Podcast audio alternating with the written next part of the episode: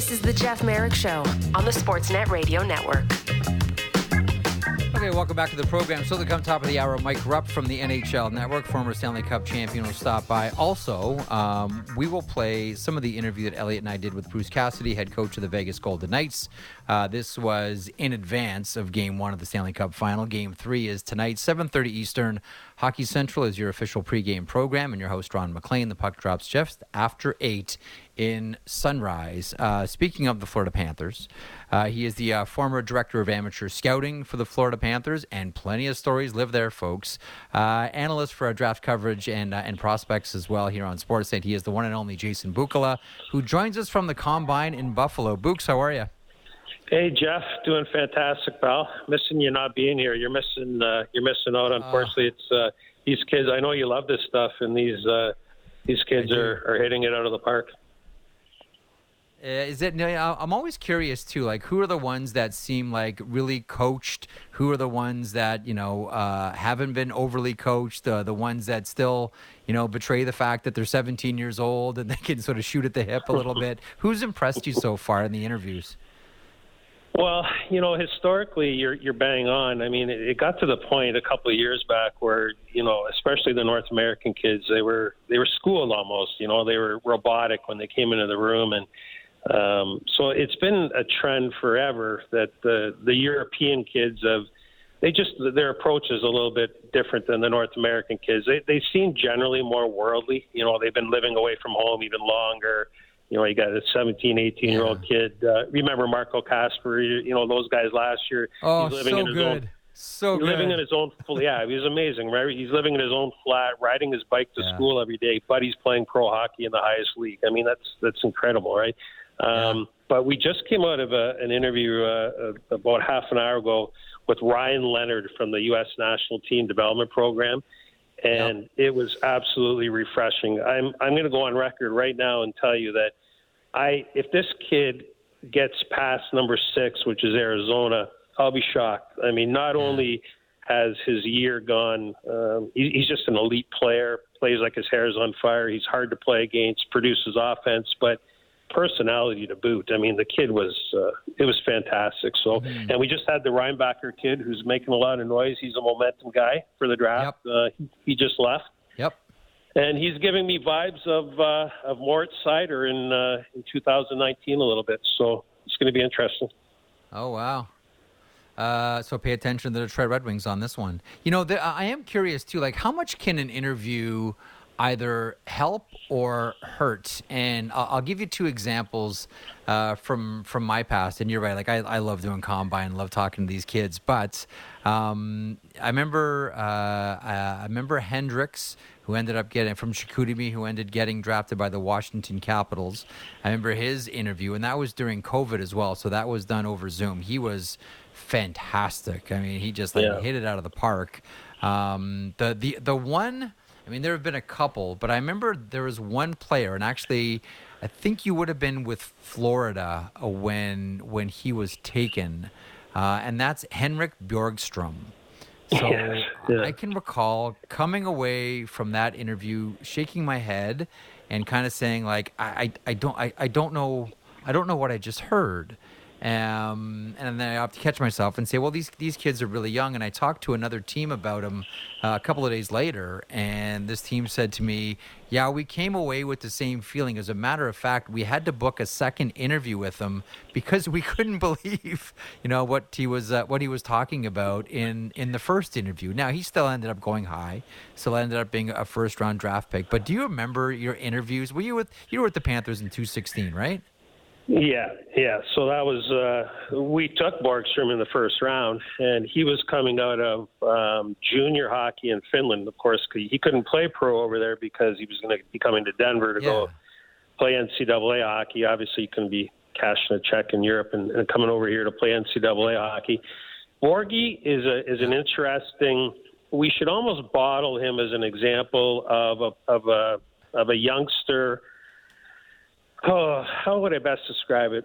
Almost in a man's body, almost like he still had some filling out and some growing to do. But you look at him and you're thinking man, but in inside of that body, still um, very young. If if you get my drift, like um, born Oh, yeah.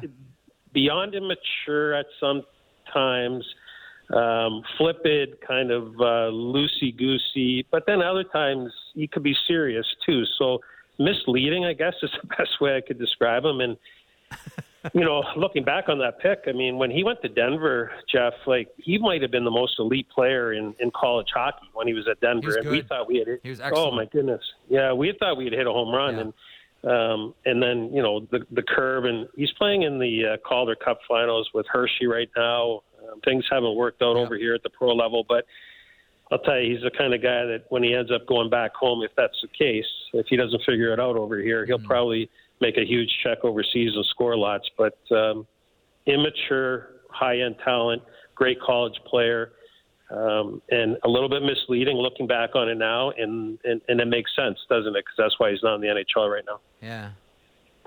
Let me um let me ask you about this year's draft. And you know, I've been again, you're a lot closer to it than I am, but uh, having a look at it, I've said, okay, all along, the draft starts at three. But then after watching the worlds, now I say to myself, maybe the draft actually starts at two. We all know who's going first, and we're going to get to him in a couple of seconds. But whether it's Adam Fantilli or Leo Carlsson, do you agree that the draft starts at two and not three anymore? I, I 100% agree with you. I really do. I think that um, it's going to be. So I've got Fantilli at two. I've got Carlsson at three, and I'm splitting hairs. They're different types of players. You know, they're both, but they're both big bodies that can play the middle of the ice. One's a little bit more cerebral than the other guy. You know, Fantilli plays like his hair's on fire, and, and you know he's full of energy all the time. Carlsson's a little bit more calculating. And then, of course, you got to start to throw Michkov into the mix after that. But I think so, and, and I think mm. there's, there could be a disturber here, Jeff, on the horizon. Like, you know, is somebody going to step on Will Smith? Is somebody going to be blown away by Ryan Leonard at what they're seeing here? Because not only is his personality, you know, knocking it out of the park, but his fitness is off the charts as well. So, I mean, this is a total package, right? So, you know, I'm looking at, uh, and I'm going to spitball a little bit for you. I'm just going to put my scouts hat on and, and just indulge me if you don't mind. But Yeah. like, I'm looking at Arizona. So tonight, for example, we find out some information here that Leonard's going out for. He's already had a couple of interviews with Arizona. He's going out for dinner with them tonight. You know, with the staff to get to know them a little bit more. So I start going through my draft grid, and I'm looking at Arizona at 12 and six. And does Arizona want to be a disturber with all the draft capital they've already got coming through their system? Do they want to move two of those Yep. picks and move up and really, you know, hit it out of the park? So, yeah, it starts at two, and it's going to be fascinating to see how aggressive uh, a couple of these uh, teams are, and that's even without throwing Michkov in that conversation. Let, let, us have that conversation then. Matvei Michkov, who's uh, we've talked about for a number of years and we've all waited for. Now he has a contract uh, in the KHL, which is going to preclude him from from coming over for a few years. Uh, you know very much that they would love to keep him. Um, he is he's the he's the wild card, and I, I've looked at Michkov and I've said, and, and maybe the team is Arizona, and I'm not even sure if he's going to get to six. Though, it looks to me like if you're a team that has multiple picks uh, or accrues multiple picks, maybe you take the you, you take a quote unquote gamble on Michkov. But how how do you see this story playing out, and at what point does it get really uncomfortable, and is a team just forced to say? I know there are issues, but we can't pass up this player. So I, I wish I could sit here and tell you that I feel more comfortable. Usually by this time, by the time we're arriving here, I'm starting to feel a little bit more secure with the strategy and, and you know, forecasting. You know, uh, we're going to draft this kid, and, and we feel pretty good about it.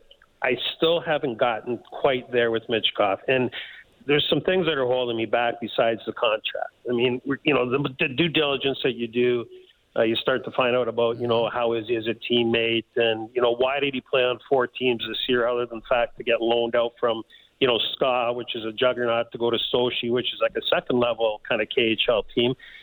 So he performs at a high level, plays to his identity everywhere he goes. He's got some off ice uh, distractions and tragedies, as we well know. Um, I'm Yeah. sitting here today, Jeff, telling you that I'm still not 100% comfortable at four or five. I think it makes sense for Montreal at five. I really do because of the fact that they've got a ton of prospects on the horizon. Let's be honest too. The general manager and the team president, I think they're going to be there for the long haul. As you know, like a general manager who's going to draft Michkov, you better have four or five years on the books ahead of you and you, contractually yep. because you want to see it through. If you only got if you've got two years left on your deal, do you have the appetite to make the pick? Because you know, is it going to benefit you guys in those two years? I, you know, I don't know that it is. So, a lot of moving parts, elite talent, likely the second best talent in the draft. A lot of outside noise, more noise as I get yeah. closer to the draft. I'm lukewarm about it right now. High risk. Is that going to be the first gasp at the draft? Like, there's always one pick. Like, last year, we got it early with Slavkovsky in Montreal, first overall, because there was the Shane Wright, Yuri Slavkovsky debate. So the first gasp, like, I'm always curious about the first gasp at mm-hmm. the draft. So we got it early last year with Slavkovsky. Where does the first gasp happen? And is it indeed when someone takes Michkov? Or is it when a team jumps up and takes mystery player X? What do you think? Where's the first gasp? Well, I think Michkov is the first gasp. So if it if it ends up being you know Montreal, I think that's a quasi gasp. If if he goes to Arizona, um, it kind of makes sense if you really think about it because if you look at Arizona's yep. depth chart and the way that their players are going to be starting to drop into their systems, you know there's only 50 contracts. There's only one puck.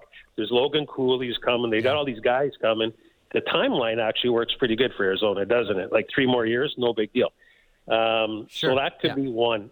If he gets past Washington, that's like the the stadium might not gasp, but I'll be gasping. I, I don't know. What are your thoughts on that? Like, if, if Michkov goes past Washington, I'm going to be like, really? Wow, that's something. So I can't. Um, can, can, can, hang on. First of all, considering the affinity that the Washington Capitals have always had for Russian hockey players, whether they have drama or not, I would be stunned, like stunned, Books if Michkov gets past Washington at eight. Like I, am with you. That would be that to me is is is the shock of all shocks.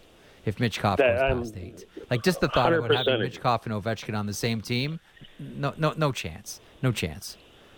I, I just you know, and if there's a team, if there's a franchise in the league that has leverage to go over there and say to SKA, um, he's got three years left, but we want him in a year. And you know, like you know that Ovi's gonna. There's going to be some backroom politics that go on there, and you know that Ovi would be involved in that. So that that one right there would be a gas. But the Reinbacher one, that's that's mm-hmm. going to be fascinating for me. If he goes as high as you know five to Montreal, six to Arizona, yeah. that really throws things out of whack a little bit. Like I mentioned on Leonard.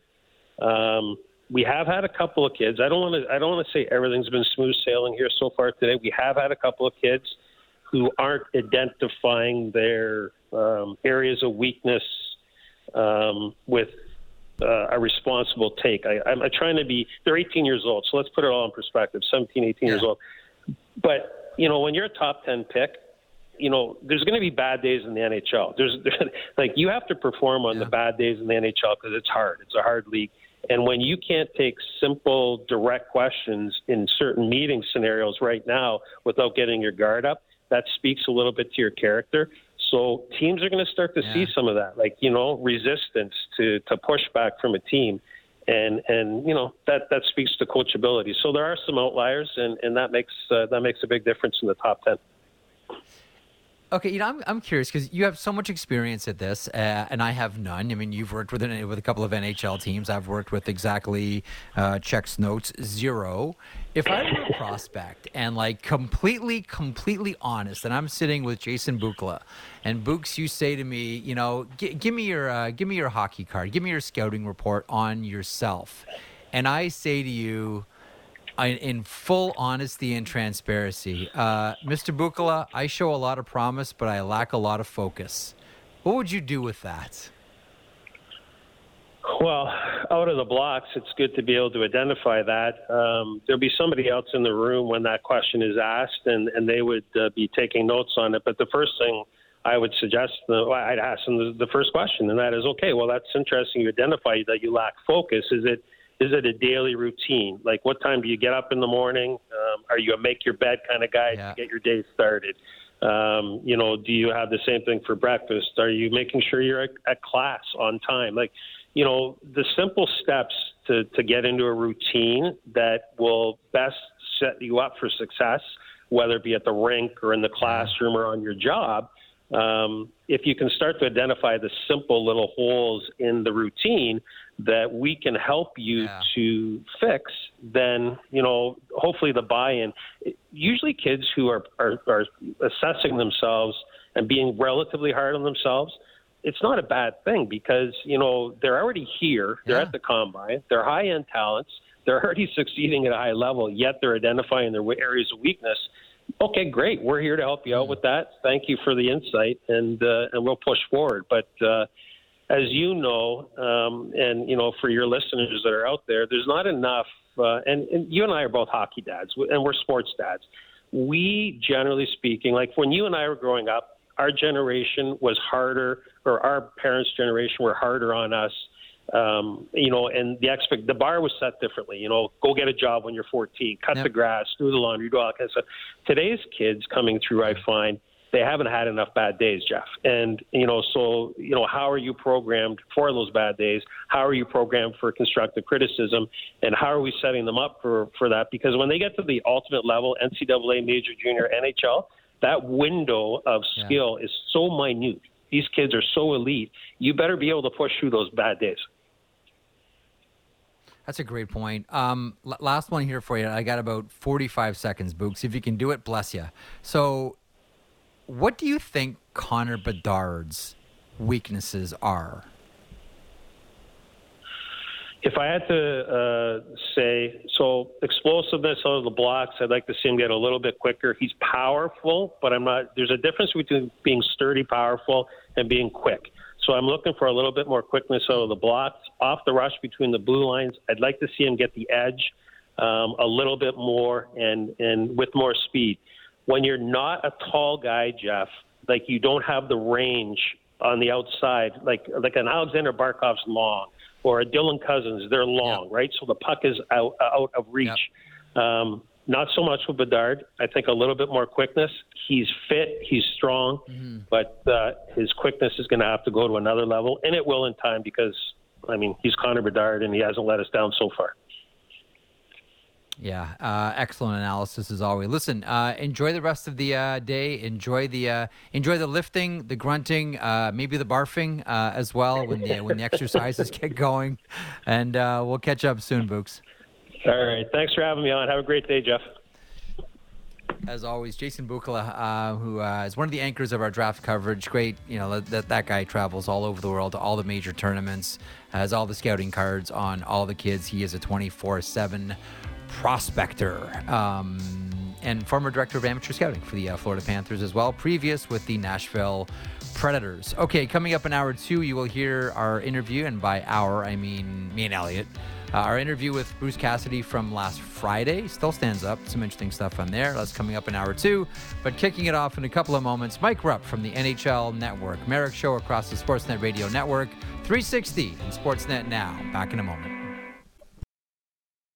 Breaking down the biggest stories in Toronto sports. The Fan Morning Show with Ailish Forfar and Justin Cuthbert. Subscribe and download the show on Apple, Spotify, or wherever you get your podcasts.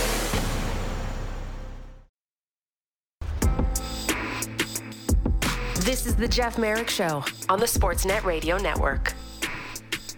Welcome back to the program. Welcome to hour two of the show. Coming up at the bottom of the hour, we'll uh, rebroadcast part of the interview that Elliot and I did with Bruce Cassidy in advance of game one of the Stanley Cup final. Game three is tonight. Uh, the venue shifts from Nevada to Florida. Uh, Gudas is in, although Paul Maurice downplaying the physicality, saying there's an energy issue here. Maybe we need to rethink how we play. Uh, for comments on the series, uh, comment on that comment, and comment on the Vegas Golden Knights so far. Man, have they been good. He is Mike Rupp. He is a former Stanley Cup champion himself, and you can watch slash hear him on the NHL Network. Rupper, how are you today? I'm good, Jeff. What's cooking?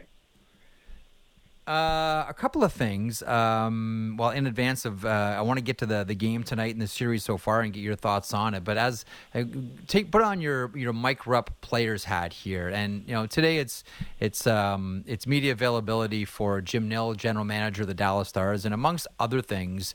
Uh, that he's talking about is you know he goes out of his way to mention how there's a lot of players that through the playoffs who are dealing with both rib and back injuries. Um, what do you? I, I, never played at the NHL level, obviously, and you did, and you, you know, you uh, you had the the ultimate prize, the Stanley Cup. Um, what are the most common injuries that we should always think about. Like when we're watching the game tonight, when we're watching Vegas, when we're watching Florida, uh, we know that these guys are not 100%. What are the injuries that you think we should keep in mind that, that most guys, if they don't have an injury, at least they have the, uh, they have the aches and pains? Which are the body parts here, Rupper? Oh, man. Um, yeah, I mean, there's always been the nagging things. Um, I, I would have to assume that a lot of times it's in that the midsection region where you just got you'll have like a pulled abdominal muscle or there's the groin or hip flexor. Like that area is is an area that I feel like every player is probably maintaining to some degree right now as far as just trying to stay loose and it's it's tight and um, you know I mean that that's pretty standard I think from the uh, the regular season as well but in, in the playoffs it's you know you just try to get to um, certain spots where I, I think the hitting and just kind of getting in that mode of playing every other night that it starts wearing on you a little bit. But I mean, there's a variety. I mean, you get all different types of things going on. But I think for the most part, it's like you see guys that are trying to flush these legs out, keep the le- legs as loose and as fresh as you possibly can, because uh, that's something that yeah. you don't want right now. You don't want your legs feeling heavy. You know, last year we made a lot of, and I think for good reason. We'll still talk about, it, and I still think it was one of the best performances that we've seen in the Stanley Cup playoffs last year with uh, the Edmonton Oilers and Leon Draisaitl, watching him in agony with the Achilles, uh, you know, screaming on the bench, and then getting back out there. And even though he was stationary, he might have been the best, you know, stationary player we've ever seen in the NHL. Was still able to produce. But when you played, was there one guy? with one injury that Rupper you looked at and you said, I have no idea how this guy is able to do this. How is he still able to function on the ice? Um, I, I think that it's um, maybe not to that degree of not being able to move. I don't know. Maybe some of these guys just kept it in quietly, and you didn't know how much pain they were in or how how bad they are. Um, mm-hmm. But I, I knew guys that you have penalty killers who you you know have a broken foot or um, a fracture somewhere yeah. in there, and they're still they're still getting in front of those shots and still blocking them. And uh, that that was something where you, you have an injury, but you know what your job is, and you're not going to let that get in the way. You know, when I think back, and, and it wasn't when I played, but do you remember how th- this is the one that always sticks out to me too? Is and was that twenty was that 2017 Ottawa Senators run to the the Eastern Finals? Erik Karlsson yeah, they, playing on one yeah, foot. lost lost. Yeah, uh, was it 2017? The 16 or 17. The Penguins. Chris, Chris, yeah, Chris, they lost Chris in, Kunitz with the game winner in overtime. Yeah.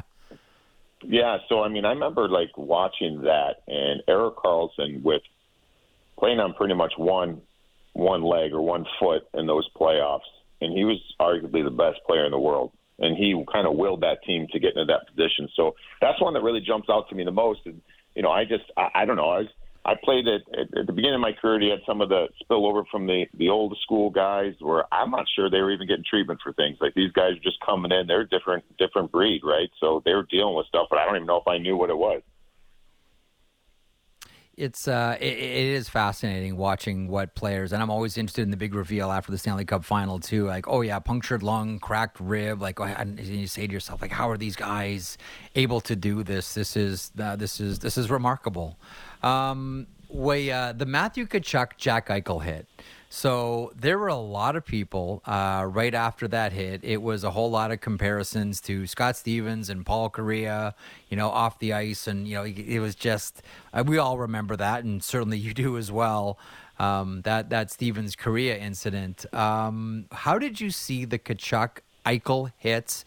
And were you like a lot of us and thought, "Uh oh"? He's probably finished for the game, and I wonder if he can even make it back for the series. And then we're stunned when he popped up in the third period and made a great play to Jonathan Marchessault for his second goal and said, "Don't worry, I'm all good. I was just winded." What did you make of all of that, Rupper? Yeah, so I'm sitting I'm sitting at our NHL Network set, and we got a great great shot. We're in like a you know kind of a got a, a real nice view of the the arena there, the ice, and this happens, and I'm like oh my gosh, like what? First off, what a hit! I mean, clean.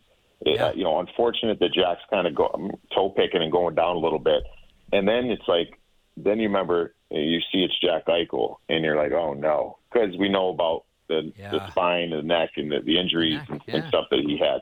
And so I, I think that at first you're you're just sitting there like same thing. He's done. He ain't coming back in the. He's not going to come back in this game for sure. But you know he yeah. I just hope that he's okay, and I hope it's nothing long term with his injury. And I remember sitting there and watched the replay 900 times. It felt like in that intermission.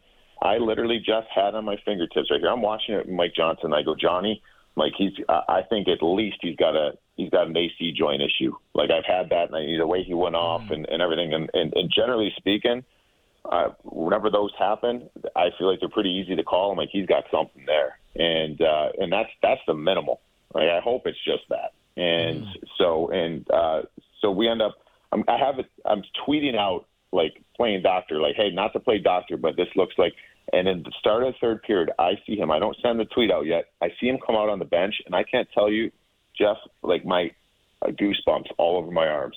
I'm like, I love this. Jack Eichel's getting it now. He's understanding. and, and he, I mean, if there was a reason, it was it's for nothing if there was a it was a there was no need yeah. for him to come back, but it's showing that he's like he understands. And I ran into him in the guts of the arena afterwards, walking out. He was with some family and stuff, and just kind of walked by, and he's like, "I'm good. I you know it was it was a it was a clean hit.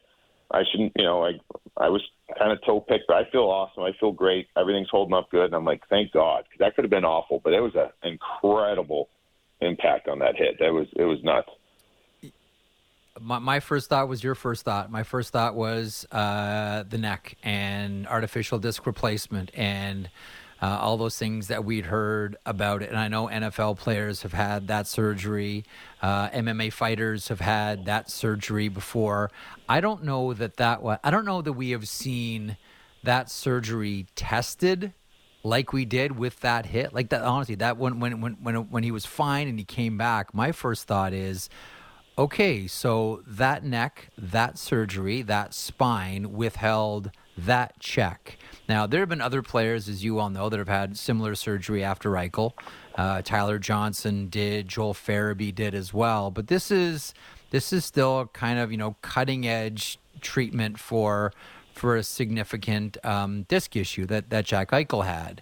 And I honestly, Rupper, I can't help but thinking that if I'm an NHL player and I'm faced with either the fusion or the ADR surgery, I'm looking at that hit and I'm saying, if I had any misgivings about doing this, that hit and how Eichel was able to withstand it erased all of my fears. Like, honestly, I can't help but looking at that and saying, that is a victory lap for Eichel.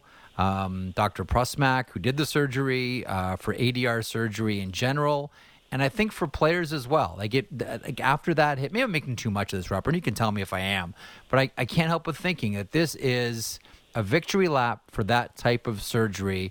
And if players had any fears about having it, the fact that Eichel recovered from that hit as quickly as he did alleviates all those fears. Agree or disagree? I, I don't think you're making too much of that at all. I, I think you're 100% right. I think we've all, I don't want to say been waiting for it because, well, geez, I didn't want to see Jack Eichel get hit at all since he's come back. You know, I mean, yeah. that's a serious injury, but it's like we've been kind of in a weird way, kind of waiting to see how this would play out, and that hit would be one. And the way he was hit too, like I almost think, I mean, clearly if he got hit in the head there, you've got it's it's different as far as probably concussed or whatever. But the way he got hit, and that's why mm-hmm. when I mentioned the AC joint, like he had Matthew Tkachuk's shoulder right basically on his collarbone. And with that impact, yep. and it's like basically the, the the torque that it's putting on him, and I would assume in his his neck, his whole body, his his whole torso.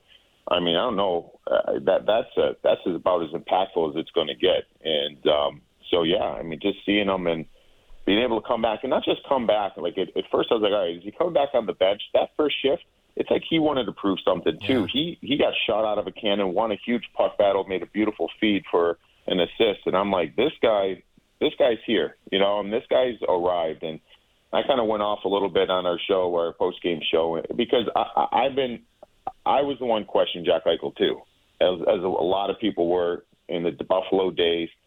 Um, sure. I think we can put that behind us now. This guy's answering pretty much everything. I'm just glad to see he's okay from that hit. Yeah, glad he's uh, he's healthy. Glad he's okay. And uh, listen, I'll tell you, I know there's a number of candidates. Jonathan Marchessault is a candidate. Alex Pietrangelo is a candidate. Mark Stone is a candidate. Uh, you can make a case, I think, for Adin Hill uh, as well. But uh, if the if the vote goes to me, who's the the Conn Smythe Trophy winner, even though we still have a lot of runway here till this till this series is over, I'm still saying Jack Eichel. And I know he hasn't scored in what is it nine games. Doesn't matter. Uh, he's still productive. Um, he's playing well defensively, playing great in transition. Uh, I love watching him. Like, uh, is there anyone on either of these teams, Rupper, that enters the zone as creatively and with more ease than Jack Eichel? Because if there is, I haven't seen that guy. I have not seen that. Guy. So he, it's it's funny you mention that because this is uh, certain. You know, every player has their things that they do better than ever. Like the superstars do better than everybody else, right? Yep. And we we always talk about. And we had him on media day, and I remember asking him, like, "Are you aware of your deception? You know what I mean? Are you aware that you sell something and you give something else on plays, or is that just who you are? And he was like, well, you know, and, and kind of talking about a little bit, like it's not, it's just kind of something he does. And what I mean by that is, okay, we've always talked about Jack since he's come into the league. He has that upright skating position, hands very close, the way he yep. holds the stick. The body language shows. It doesn't.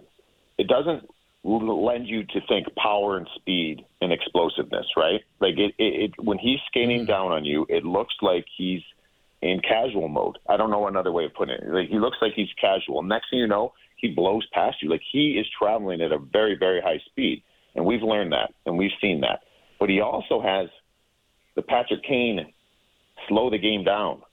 And I, I find this really incredible that he has that ability. Like when he enters the zone, like you said, and he's got the patience. So he'll come in the zone, he'll he'll skate fast in the neutral zone, to kind of get away from the back check. And then once he gains his own, holds onto the puck, curls up, and just hangs onto it, slows it down. And now you've got to have everybody react. And, and he seems to just draw players to him. And he's a fantastic passer and yeah. just just moves that puck. So um, his his change of speed that he has, Connor has a great change of speed, right? Like he goes he goes from fast oh, to yeah. turbo speed and, and on and off. Patty Kane slows it down. I mean, Jack Eichel has a very rare because he can go top speed, and he has this slow it down mechanism too that just makes him so elite. And he he just sells so many different things out there. I don't know how you defend him. Okay, I'm going to wreck uh, Eichel skating for you. I'm going to give you a visual um, that when Colby Armstrong said it to me has always wrecked Jack Eichel skating for me, and now I can't unsee it. Colby Armstrong, we were working a, a Buffalo game and we were doing a panel together, and he said he skates like a velociraptor runs.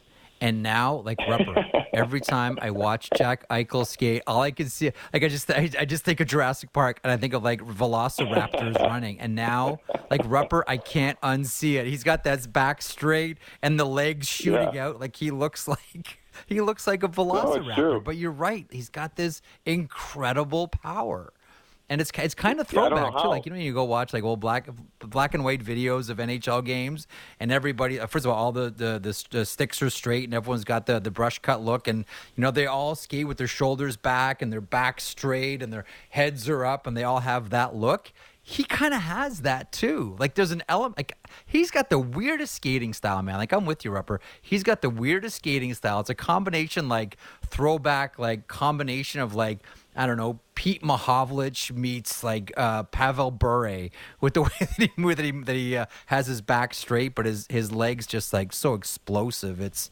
uh, it really is a unique oh, thing. But, he, uh, yeah, just to, to ruin to ruin the visual. Think Velociraptor. I will. I will be thinking that from now on. But it, and, and that point in that too, it's like when you have a violent skater skating. I, I, I would consider Connor a violent-looking skater. Like he is. You see the pistons going. Yeah. It's you know that that guy's moving. You know that he's cooking. Like I'm not sure Jack. It's almost like a pitcher hiding his pitches. Right? I, he, there's you can have the same Jack Eichel coming down on you. I can't visually tell if he's in that speed mode or if he's in that slow down mode. And by the time you figure it out, you got a bad gap either way, and you're screwed. But um, you know, and the funny thing is, I when we talked to him on media day, I, when I asked him that question, he said a few years ago, he wouldn't say which name or which player. He said I went to my skating coach that I've had since I was a kid, and I gave him this name of a player in the league, and I said I want to skate like that, and like I want to skate more like that. And the skating coach said, "You can't skate like that. That's not who you are. You skate like you." And and just kind of like so, it's it's interesting that like he's grown to know because I'd have to assume somebody in his, his upbringing as far as playing hockey was trying to be like Jack. You got to skate deeper. You got to get lower. You got to your hand has to be lower on your it. stick. Yep. No, no, no. Every everything he is doing is throwing everybody for a loop. His hands that close together like it's a lacrosse stick. At the goaltenders, he's Yeah. not showing shot. Next thing you know, this puck's coming out of the net. It's it's incredible, really. You know, the, the, the, the other guy that that reminds me of, I'm, I'm glad you took us down this road, um, with the, the hands close together and, and high on the stick. You know who that reminds? Like, I look at Eichel, and he's a combination of so many different players for me. What's that? Do you say? Am I going to go with Getzlaf? Are you Not with? His with the hand with the hands high like that. Marian Hossa, with the high hands. Oh, yeah, Does it not can remind you of that. Hossa a little bit with the high hands? Yeah, no, I could see that. I could see that. I've, I've always went with with Getzey too, maybe just because he's like got that straight up skate as well, which obviously Jack's much better skater. But um, yeah, I didn't. I never thought about that. But like you know, you're talking about these great players and and beating players with moves, skill, speed, all those different things. That's hard enough in the National Hockey League. If you can have the the a level of deception in Yeah. what you do, I mean, you're golden. Like, eh, like that guy. It's just, it's impressive. But yeah, yeah, Hossa's a good one. He did hold his his hands very close together. It was. Uh, so was- listen, I, I just say that because he's also one of my favorite players, and any chance I can reference Marian Hossa, uh, I'll always do so. Um, let me throw a name at you, and I'm just curious to see your reaction. Then we're going to get into something, and a byproduct of this player, Ivan Barbashev.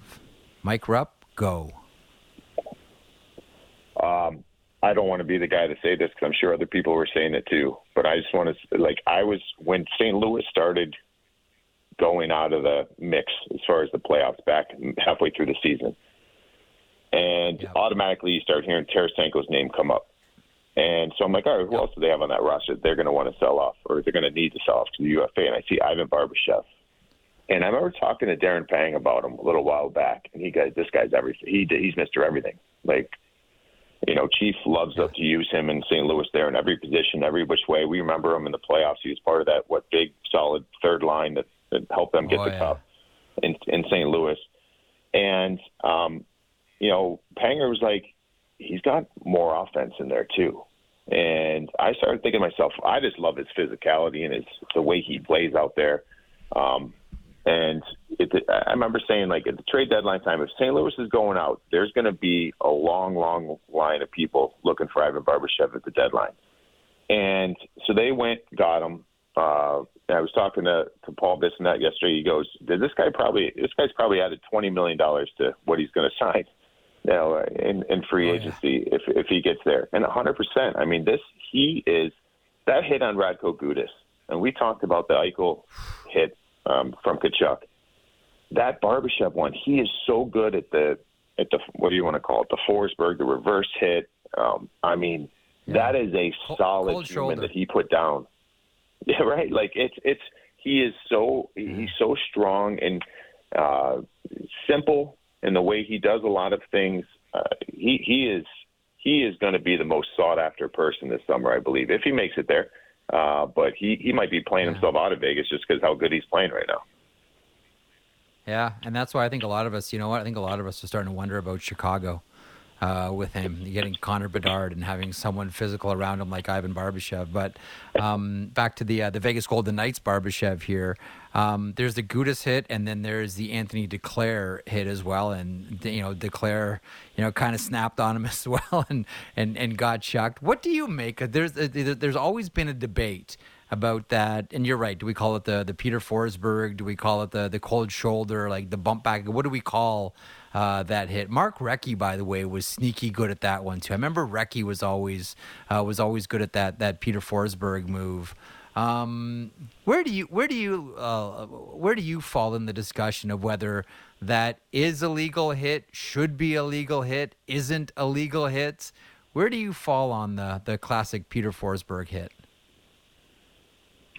Oh, well, here's the here's the funny thing in this too. Not not funny because Radko Gudas clearly we mentioned at the top he's playing. That's great, but yeah, it's yeah. funny that because it's the player that is receiving the hit that actually gives the hit.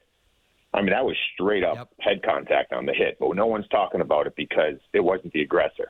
You know what I'm saying? Like everyone, like it, it gets me yep. going sometimes when people say the easiest way to get rid of these concussions is just say anything to the head. You can no, you can't. You can't do that. It can't be just any contact. There's got to be some context involved, and I think that's a perfect example mm. because that was straight shoulder to chin. But I mean, how do you argue that that Gudas went to hit him? You know what I'm saying? So, uh, but that that's himself. a sneaky hit. Yeah, it, I mean, it, you know, it's a it's a sneaky hit. Is it is it dirty? Um, no, I mean you're protecting yourself. I've some of the hardest hits I've taken in the NHL. I can tell you one right now. Hardest hit I probably ever took was in the premier games. Okay. We're playing over in in Sweden, and we're playing against Anaheim. I'm on the Rangers. I got Bobby Ryan lined up, and I'm like, oh, I'm gonna, I got him. And I, he acts like he Yeah. doesn't see me. I get in close to him. He reverse shoulders me, and I get the shoulder right in my chin, and I was I was hurting. Like it was bad. And like I got up and I'm like I went after him later in the game. I know Bobby Ryan a little bit too, and uh, so I'm like I'm like, hey man, you got me right in the right in the you know right in the chin. And he's like he's like, hey, I, he's like you're six five. 250 you're coming at me like what do you want me to do i'm trying to protect myself i'm like oh you're right you know like it's but when you don't know it's happening or you you think i think it's like you think that you've got the guy lined up. He doesn't see me. I'm Yep. going to get him. And then all of a sudden you get that shoulder right in square in your chest. It is it's a tough Yeah. hit. So the guys that have it it's all about timing though because you do it wrong you're either getting penalized or you're going to look like an idiot. Um you know it's it's an art It really is. Um, let me ask you about the Florida Panthers here quickly. Uh, a couple of minutes left here with you. Uh, Paul Maurice, head coach, mentioning this morning that um, in his mind, and again, maybe I just have to put on my Paul Maurice decoder ring and try to figure out what he's really trying to say or what the strategy behind this might be.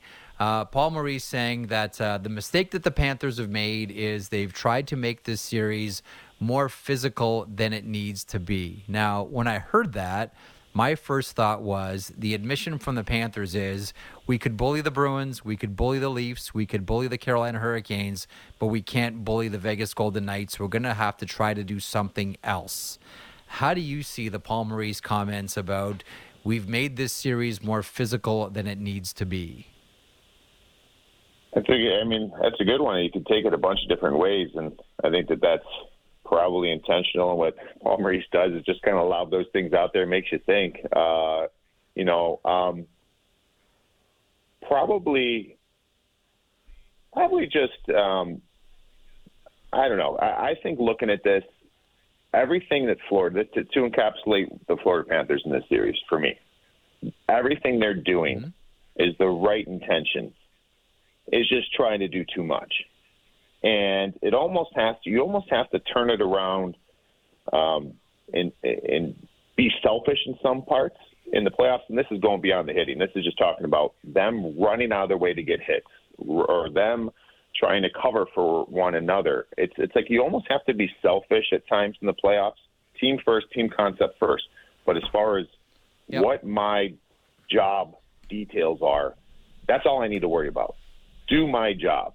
And don't sit here and be like, oh, I think Sasha Barkov's going out here. I have to cover here for him because I think he's, you know, and, and now next you know, everyone's just not on the same page. You just need to do your job. And I feel like, you know, sometimes you know, as far as the physicality, they're just, they're trying to find it. Like the physicality, you've got to hit everything that moves in the playoffs. I don't care who you are on what team, but it's got to be in front of you. You can't you can't stretch yourself to go look for it. And I think that that's what they're doing. They're trying to make it even more physical, and it's been successful for them up to this point. But right now, it's like it, it again, it's the right intentions. It's the same thing with them blocking shots or trying to block shots and screening their goaltender. Like it's the right intentions. How are you going to yeah. tell a guy? How are you going to tell a guy?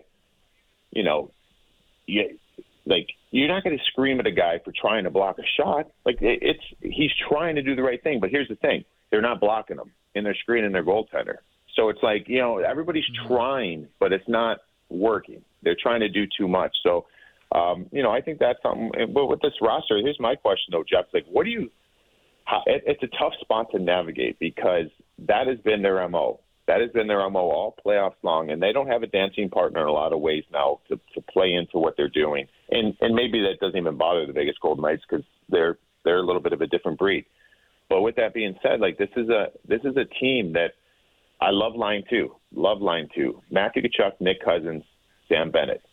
Well, Sam Bennett and Nick Cousins yeah. are they're they're depth players. They have been, but that's what I love about them. They've been so money for this team and clutch for this team.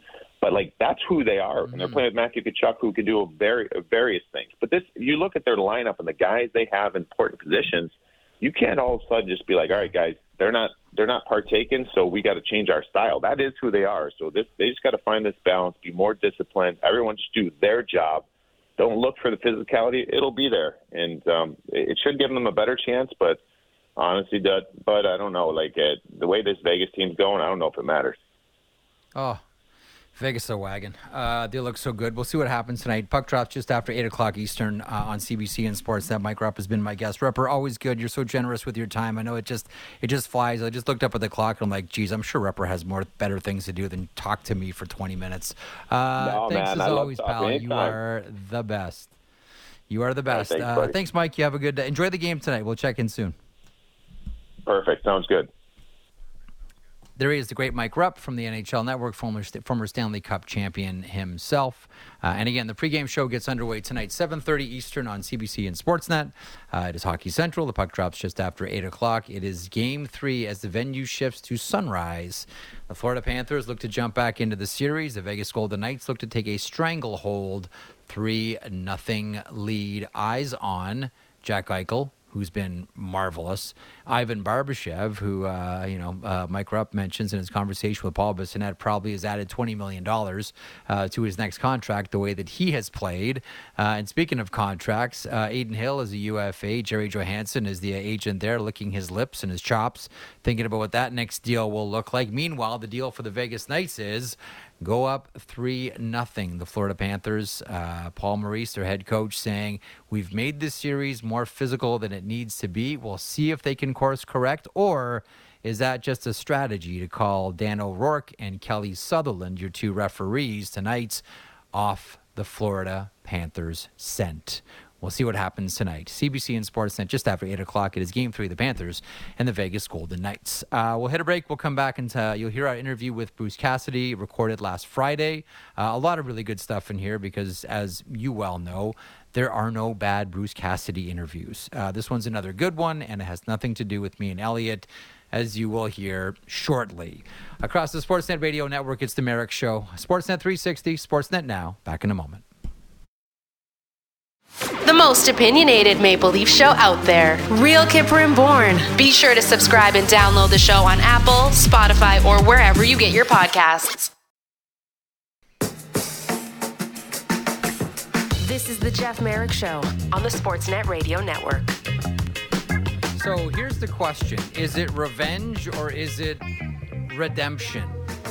Bruce Cassidy, two wins away from winning the Stanley Cup. This is um, a NHL coach who has had the highest of highs and the lowest of lows. Well, I shouldn't say highest of highs yet because he's been to the Stanley Cup final, uh, but hasn't won it yet. Uh, with the Boston Bruins losing to the St. Louis Blues, right now his Vegas Golden Knights up 2 0 on the Florida Panthers. Game three is this evening.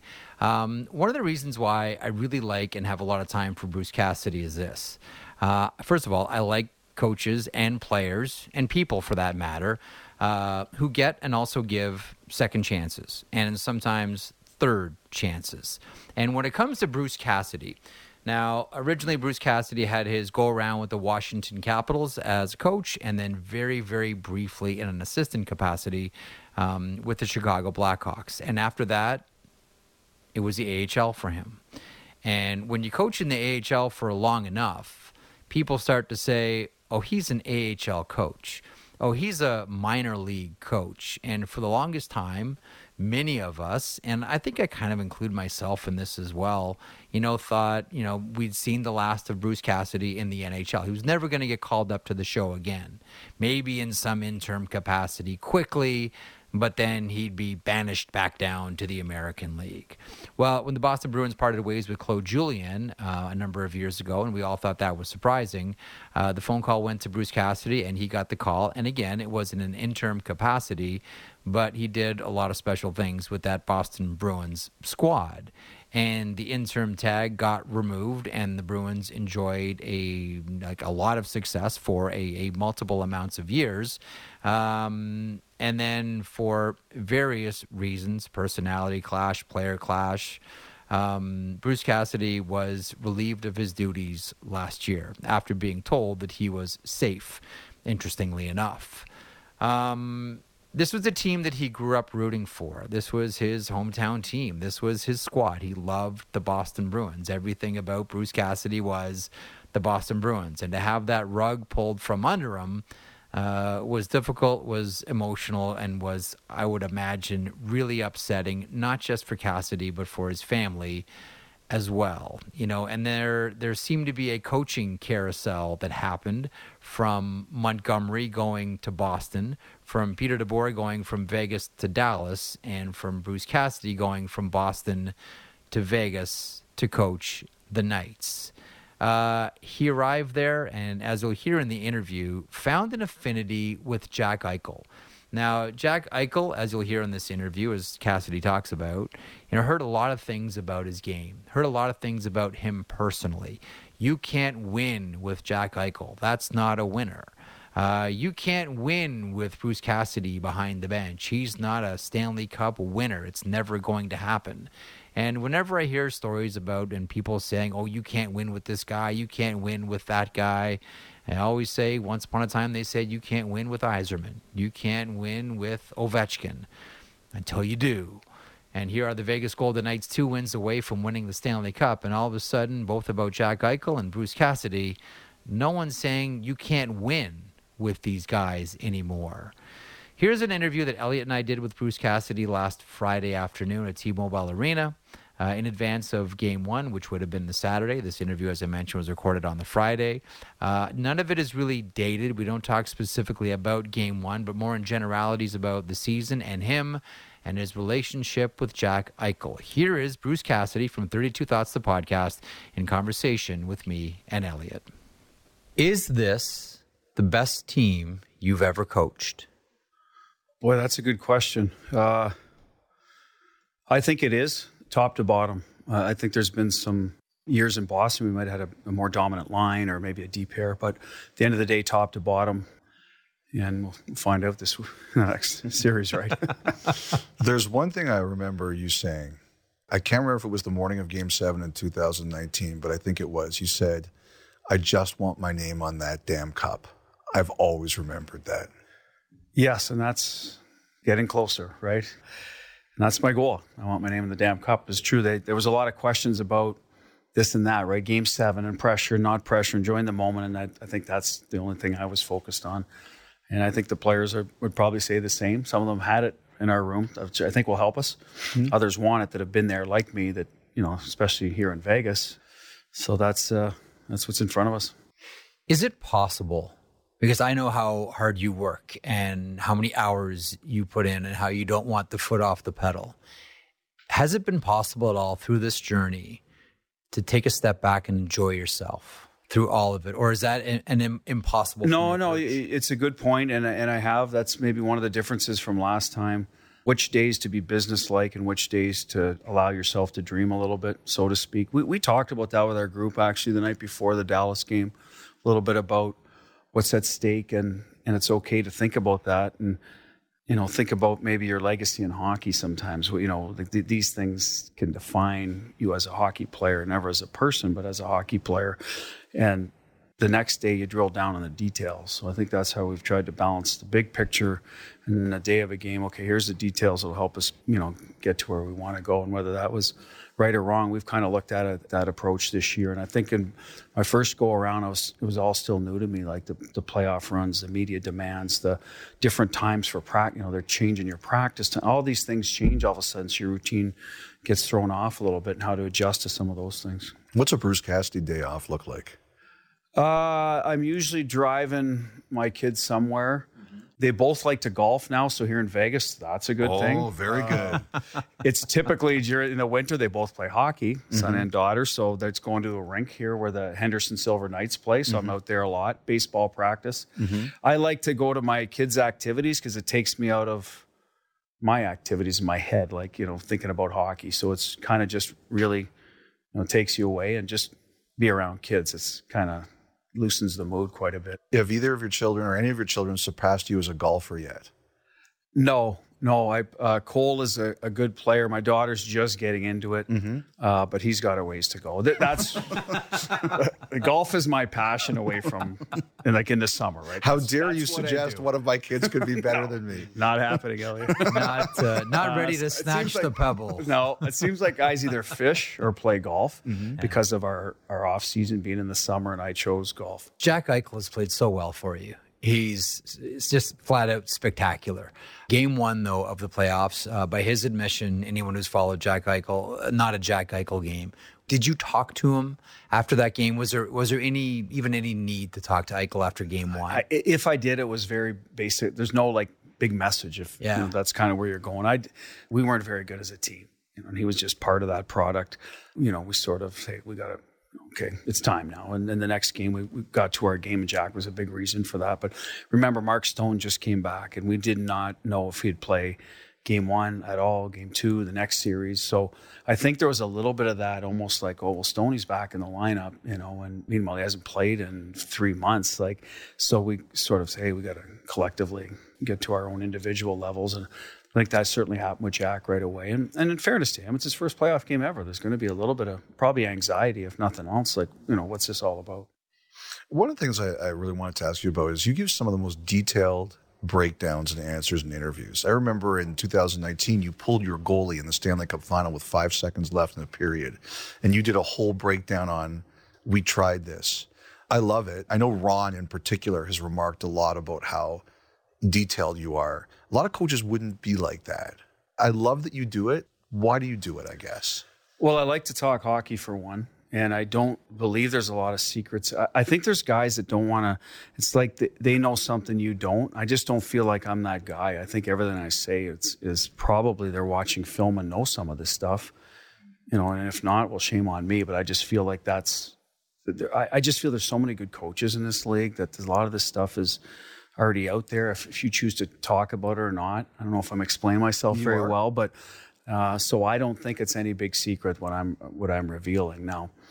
You know, sometimes I've been told, well, you know, you can, you know, you don't have to talk so much. You know, I'm like, well, I can't help it. I asked a question, and I have a tough time.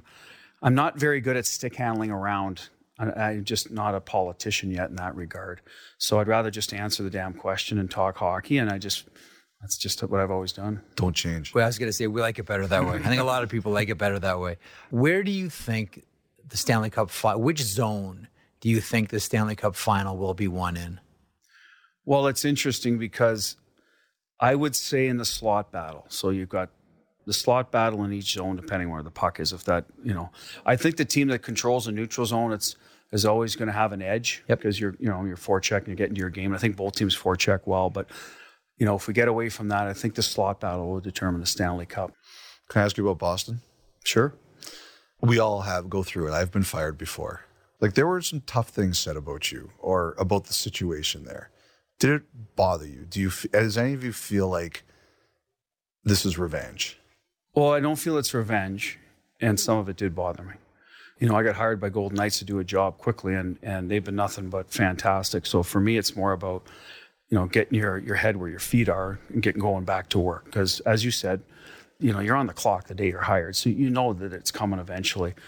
I just there was some of the narrative I didn't appreciate or, or feel was accurate. I just sometimes feel like, hey, you didn't win enough. We're going to new voice, whatever is usually sufficient and move on. But it's a sports market in, in media and talk radio, so there's going to be always be conversations there. So eventually it kind of goes away and you just do your job. Now, I happen to have a house in Cape Cod in the summer.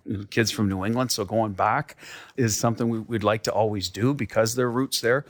So that'll be interesting to see how that goes. But at the end of the day, uh, everyone is good about it there. Great neighbors, great people there I've met. Hopefully, they treat you as a person more than a Bruin, right? Because, you know, like I, I've always said, I'll always have, have Bruins will always be part of me. It was my favorite team growing up.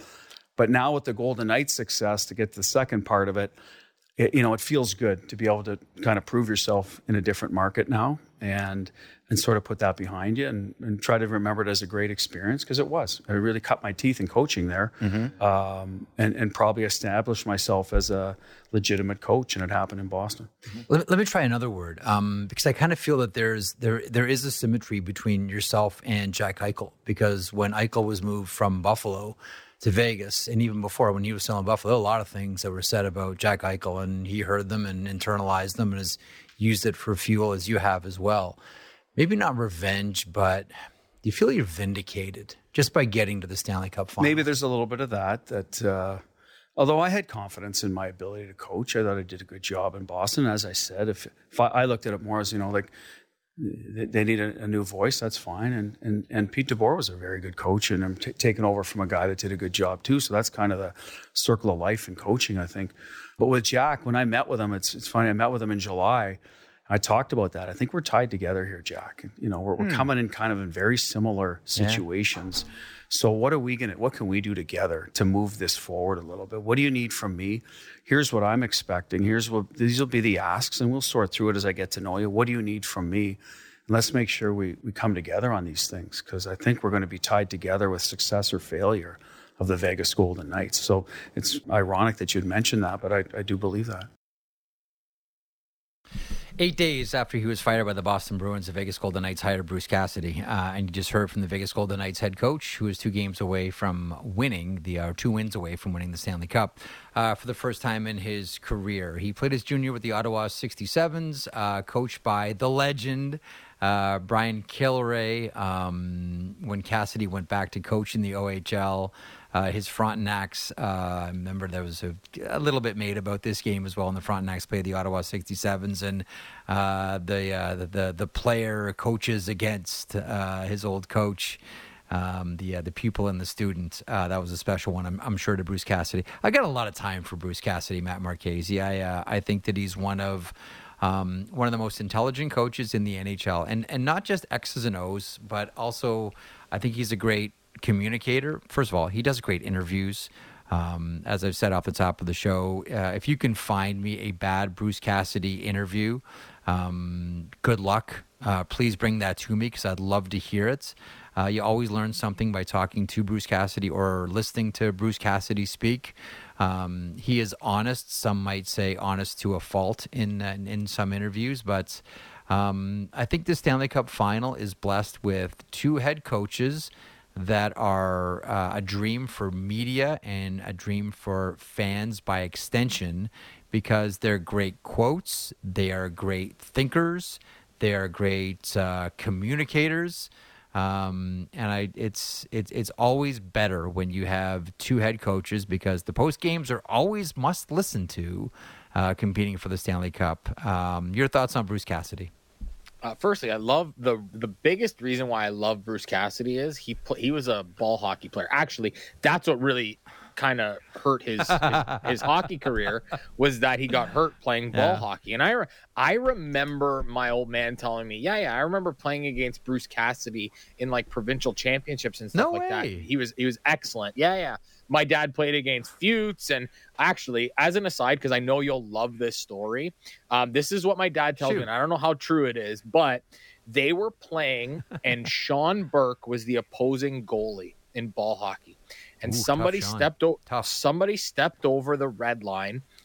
And you know what happens when you play ball hockey? Take a slap shot, and that thing does some weird things.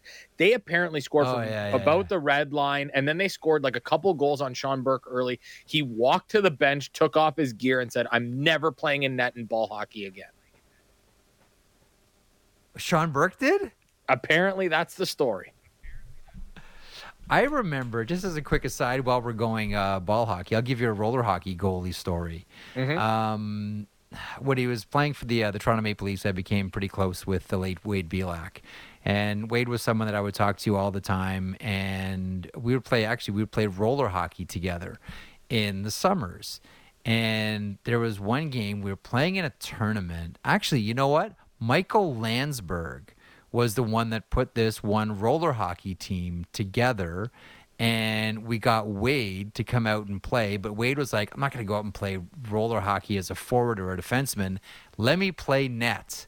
And we're like, Wade, sure, like whatever you want to do, bud. Like, I'm, I'm sure you'll still be the best goaltender in our, in our roller hockey league. Certainly, be the toughest player on the floor. But if you want to play net, go for it. So we get to the rink and we're all wondering, okay, like what's Belak gonna bring for goalie equipment? And this was at the end of Trevor Kidd's run with the Toronto Maple Leafs. And so Belak shows up with the Maple Leaf bag and he opens it up and he's got all of Trevor Kidd's gear in it. And we're like, wait, is that like like and, and you remember Trevor Kidd's gear? Like it's it's unmistakable. Yes. And, and we're like, wait, is that Trevor Kidd's gear? He's like, yeah, I just stopped by the rink on the way over. Not like he's going to use it again in Toronto. he was on his way out. We all know how it ended with Trevor Kidd. And it was wild. It, was it was Wade Belak dressed up as, as Trevor Kidd playing roller hockey with us. Anyhow, I have another roller hockey story that involves Scott Walker challenging our bench in, uh, in one it. of the provincial playdowns, but that'll that'll be for another story. Uh, spoiler: nobody jumped over the boards. Anyhow, uh, Yeah, no your, your concluding thoughts on Bruce Cassidy? yeah, he's he's really a.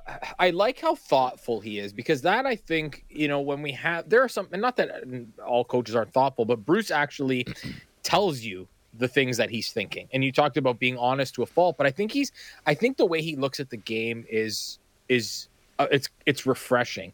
And the conversation that he had, which he mentioned that he had with Jack Eichel, like, hey, we're in this together, right? Like people are kind of looking at us in the same light here, and and I think that that's a really important conversation, an honest conversation to have with a superstar who's coming in, and there are a lot of questions about said superstar and said coach. There's a reason mm-hmm. why Bruce Cassidy was was unemployed for eight days, is because he's a really good coach, and yeah, and and I and I like the I like the fact that you know you talked about we all thought he may not get back, but sometimes and there's lots of coaches like that, and we've seen the, the recycling of coaches in the NHL. Some guys just need a, a shot at the level, just like players. Like you just need a shot to show how great you are. He got his shot. He proved how great he was, and now he's two wins away from winning a Stanley Cup. I, I'm I'm a big fan of Bruce Cassidy. Yeah.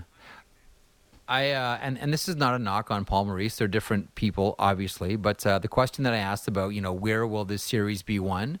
And Cassidy says right away in front of the net. And so far, that's been true. Like the, this series has been won by Vegas uh, getting in front of Sergei Bobrovsky and staying there, and the Florida Panthers unable to do anything about it. Uh, in a subsequent interview, about I don't know half an hour later, Elliot and I sat down with Paul Maurice.